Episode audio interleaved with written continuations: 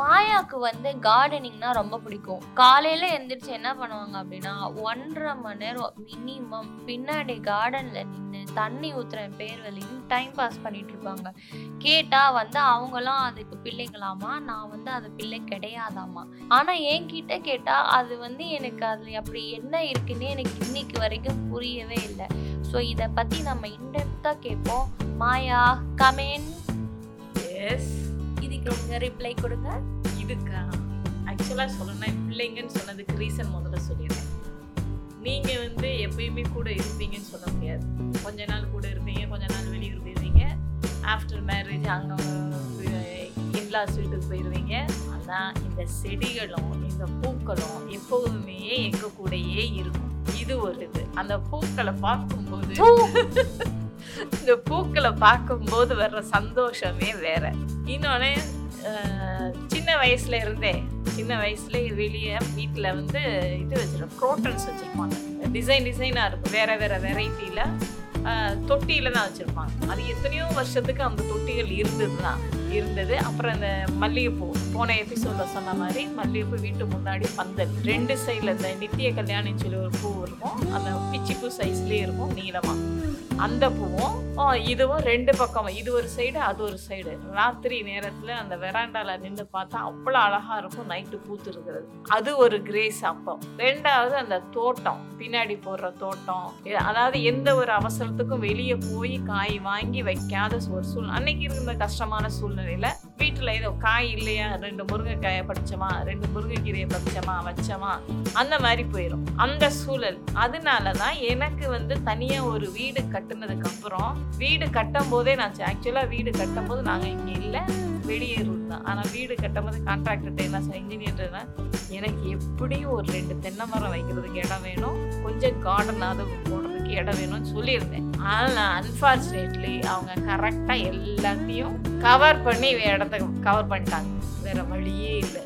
Compound வாலுக்குள்ள கொஞ்சம் கொஞ்சமா இடம் இருந்துச்சு. அதுலயும் விடலை நான். ஒரு ரெண்டு ஒரு மாதுளை செடி ரெண்டு கருவேப்பிலை ஒரு மருதாணி இந்த மாதிரிலாம் வச்சேன். காம்பவுண்டுக்கு வெளியே ரெண்டு தென்னை மரம் வச்சேன்.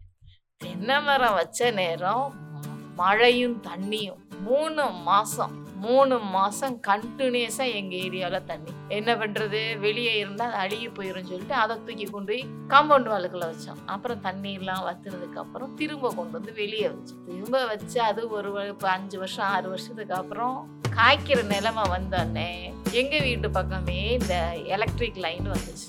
வேற வழி ஒரு தென்னை மரத்தை வெட்ட வேண்டியது. இது இப்படி. ரெண்டாவது என்னன்னா பின்னாடி இந்த கார்டனிங் போடணும். எங்க பழைய வீட்டில் என்னென்ன மரங்கள்லாம் இருந்ததோ அதெல்லாம் கொண்டு வரணும்னு சொல்லி அதுக்காகவே ஒரு கொஞ்சம் இடம் வாங்கி அடிஷ்னலாக வாங்கி அதில் இப்போ போதுமான அளவு இது செடிகள்லாம் போட்டிருக்கேன் ஆனால் காலையில் போய் அதுக்கு தண்ணி ஊற்றும் போதும் சரி.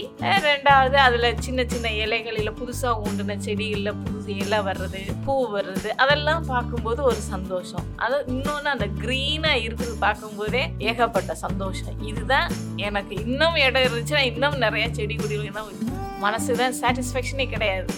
இன்னும் அடுத்த இடம் என் பொண்ணு வாங்கித்தரேன் நீங்கள் வாங்கி தரேன்னு சொல்லியிருக்கீங்க. அந்த காம்பவுண்ட் வாலை உடைச்சி கொஞ்சம் எக்ஸ்டெண்ட் பண்ணி இன்னும் மிகச்ச மரங்கள் இன்னும் ஆசைப்படுற மரங்கள்லாம் என்ன இருக்கோ அதெல்லாம் வச்சிடலான்னு ஒரு நம்பிக்கையில் இருக்கேன். அதெல்லாம் வாங்கும்போது பார்க்கலாம். இருக்கிறத வச்சு முதல்ல குலைக்க பாருங்க. அதைத்தான் பார்த்துட்டு இருக்கோம்.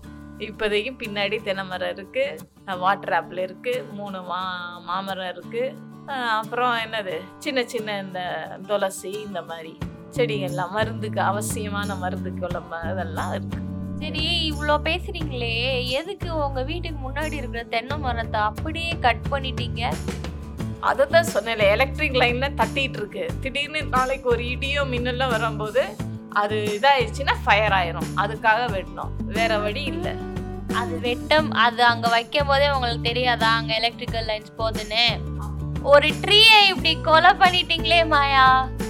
கொலை பண்ணல. நான் அப்ப நாங்க வைக்கும்போது வரலையே. எலக்ட்ரிக் லைன் இந்த பக்கம் வருங்கிற இதே கிடையாது. அது வச்சு அஞ்சு வருஷத்துக்கு அப்புறம் தானே எலக்ட்ரிக் இப்ப ரீசெண்டா தானே வந்தது. அப்படி முதல்ல இந்த பக்கம் தான் வருஞ்சுன்னா வச்சிருக்க மாட்டோமே. சரி அப்போ உங்களுக்கு உங்க கார்டன்லயே உங்களுக்கு பிடிச்ச பிளான்ட் ஃப்ளவர் இல்ல வந்து ஃப்ரூட் செடி எது? இந்த குண்டு மல்லி அடுக்கு மல்லின்னு சொல்லுவாங்கல்ல அது. அது பார்க்கையிலே குட்டி ரோஸ் மாதிரி இருக்கும். ஒயிட் கலர்ல குட்டி ரோஸ் மாதிரி இருக்கும். அது ரொம்ப பிடிக்கும் எனக்கு.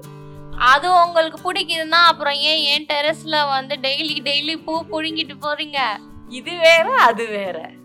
இது வந்து ஆக்சுவலாக உங்கள் டெரஸில் இருக்கிறது வந்து ஆக்சுவலாக எங்கள் வீட்டில் எங்கள் பழைய வீட்டில் அம்மா இருக்கும்போது வீட்டில் பந்தல்ல இருந்து அதே செடி தான் இது. அதே வெரைட்டி தான் இது.